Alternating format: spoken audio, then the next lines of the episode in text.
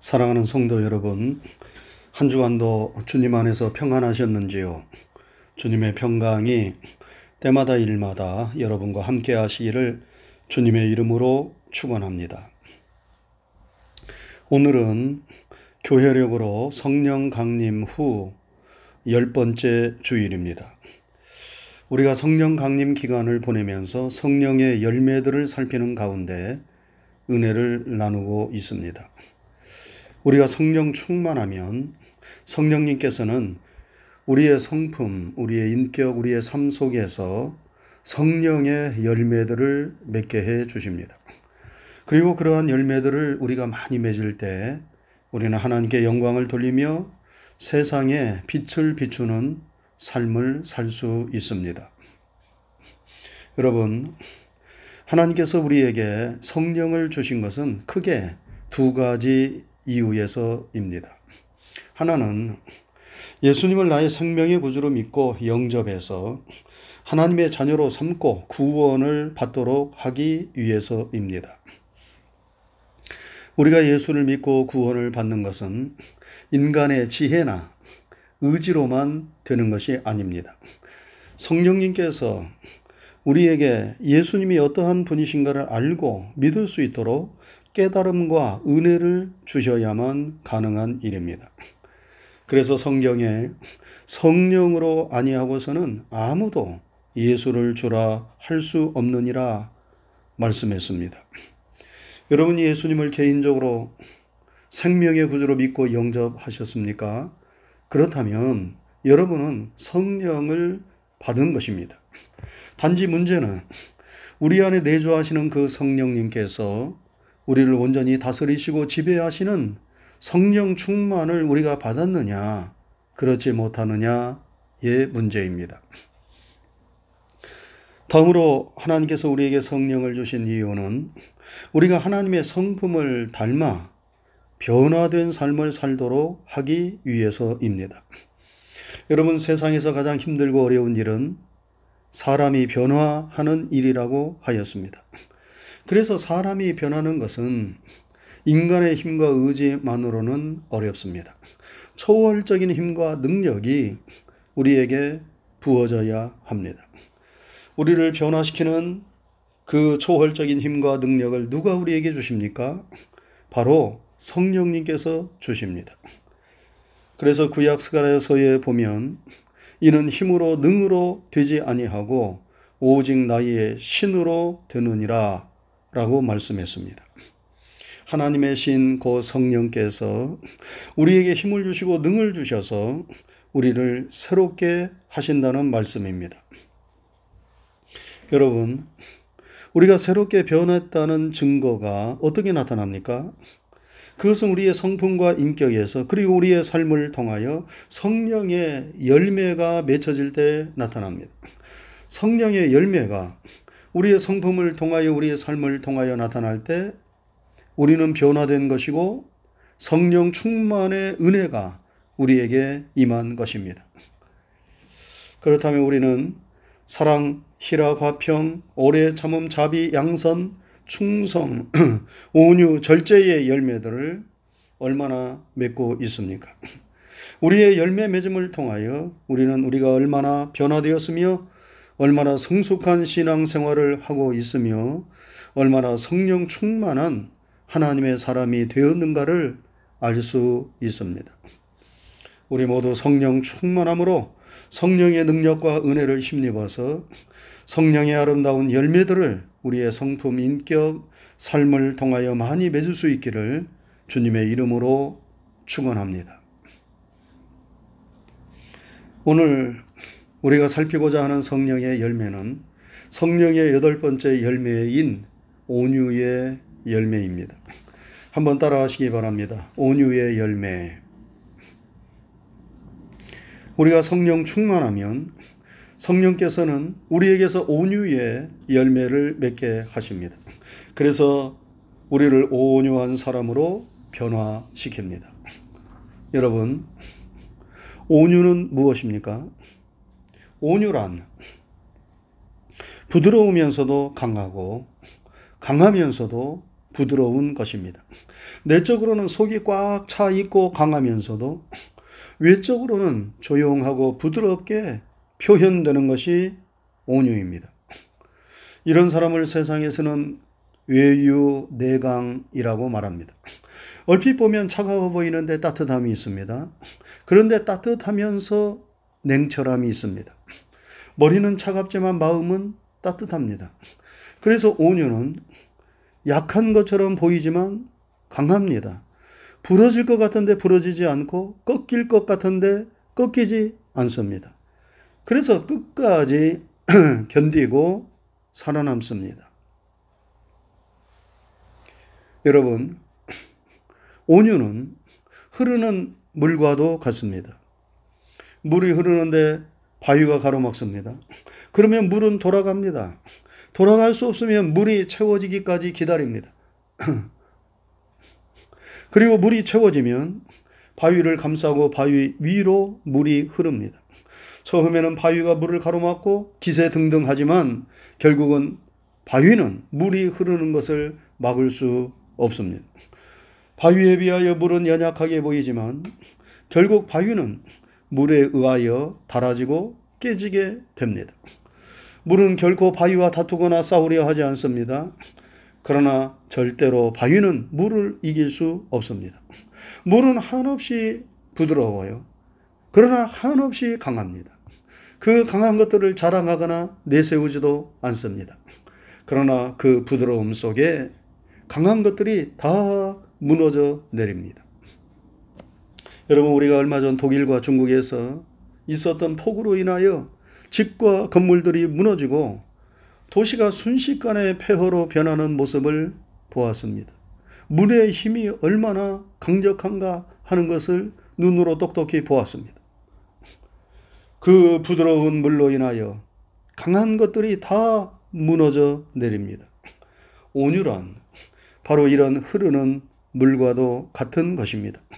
부드럽지만 강하고 강하지만 부드러운 것이 바로 온유입니다.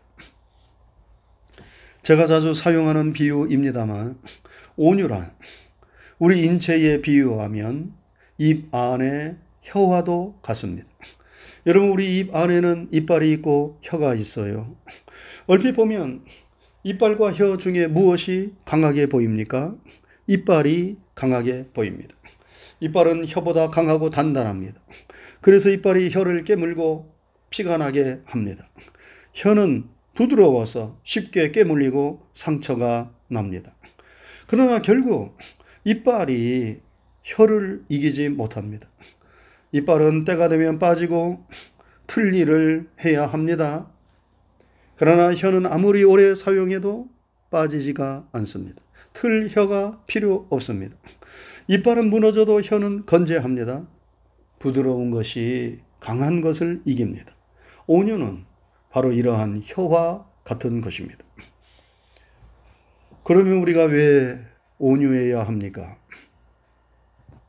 그것은 먼저 우리 믿음의 주가 되시고 본이 되시는 예수님께서 온유하시기 때문입니다.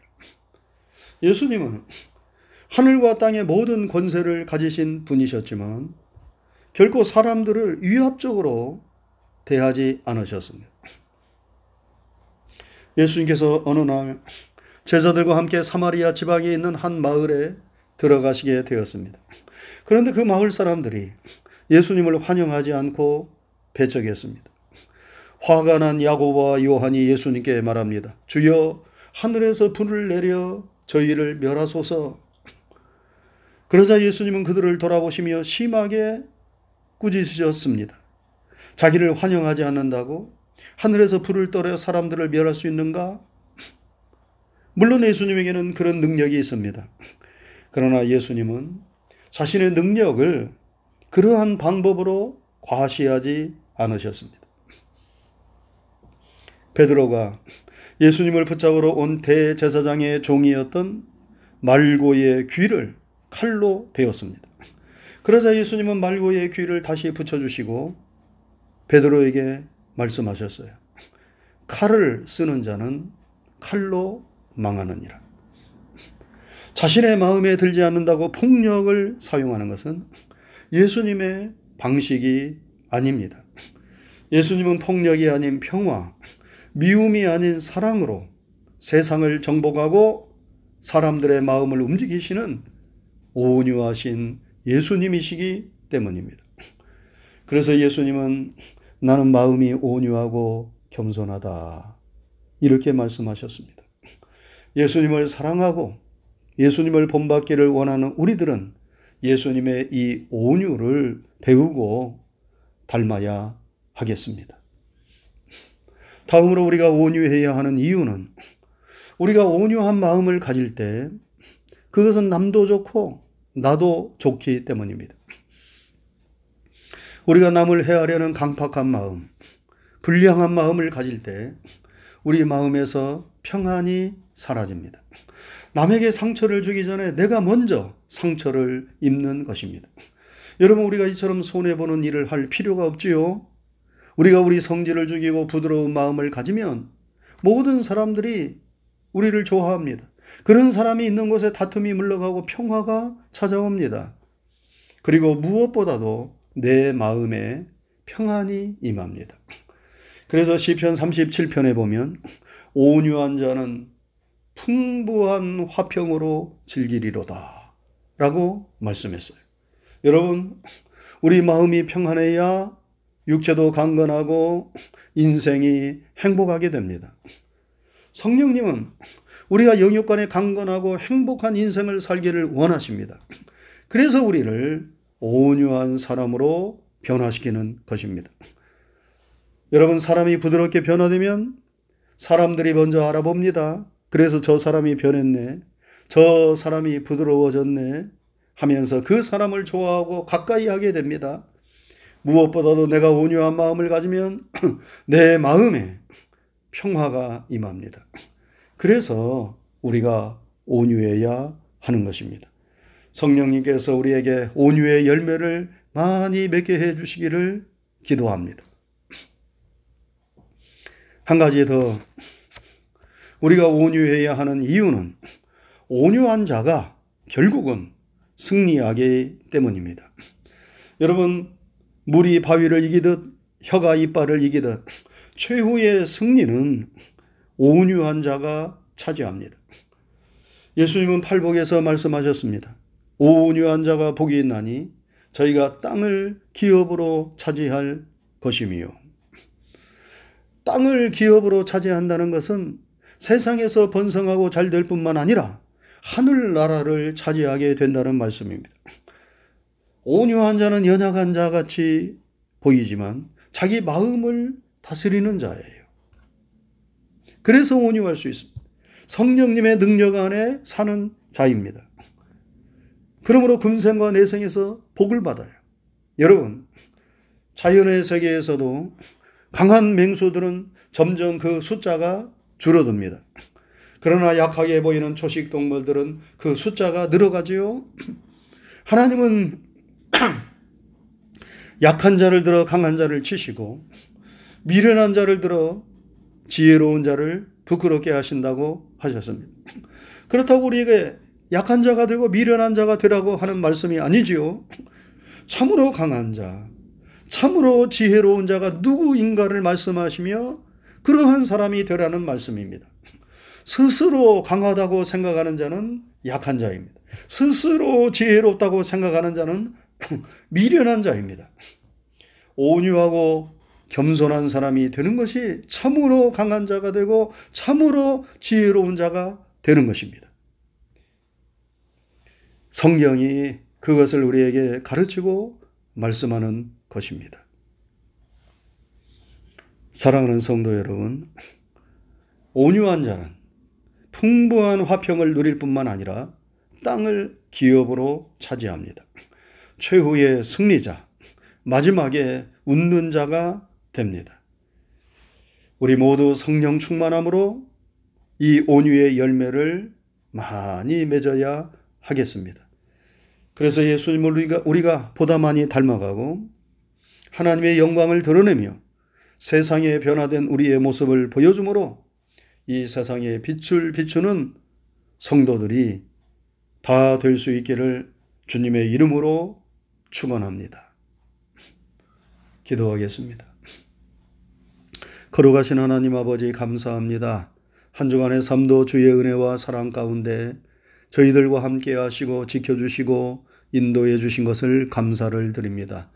오늘 걸어가고 복된 주님의 날을 은혜로 허락하시고 이처럼 주의 날을 기억하며 우리가 있는 처소에서 머리를 숙이고 하나님 앞에 겸손하게 예배드릴 수 있는 은총을 허락하신 것 감사를 드립니다. 우리 애들이는 찬양과 예배를 통하여 영광을 받으시옵소서. 오늘도 우리에게 하나님의 진리와 생명의 말씀을 주셨습니다. 우리가 성령 충만하면 성령의 열매들을 우리의 삶과 인격에서 우리의 성품에서 맺게 되는데 오늘 온유의 열매를 맺게 된다고 말씀하셨습니다. 온유한 하나님의 종들이 되기를 원합니다. 강하지만 부드럽고 부드럽지만 강한 하나님의 사람이 되기를 원합니다. 머리는 냉철하지만 가슴은 따뜻한 그래야 모든 사람들을 지혜로 품을 수 있는 하나님의 사람들이 되기를 원합니다. 온유한 자는 풍부한 화평을 즐기며 온유한 자가 땅을 기업으로 차지한다고 말씀하셨사오니 온유한 자에게 임하는 하나님의 놀라운 은총과 축복이 하나님의 사람들에게 임하기를 간절히 소원합니다. 성령님, 우리 안에 내주하셔서 우리의 마음을 다스려 주시고 우리의 삶을 지도하여 주시옵소서. 날마다 성령님의 은혜를 구하는 성령 충만한 하나님의 사람들이 되게 하여 주셔서 우리의 삶 속에서 성령의 열매들을 많이 맺고 우리의 삶이 날마다 주님을 본받아 닮아가게 하여 주시오며 하나님의 영광을 드러내고 세상의 빛이 되는 하나님의 사람들의 삶을 살게 하여 주시옵소서. 이 한 주간에 되어지는 모든 일들도 우리 주님께서 우리 성령님께서 인도해 주시옵소서. 감사를 드리오며 예수님 귀하신 이름 받들어 기도드리옵나이다. 아멘.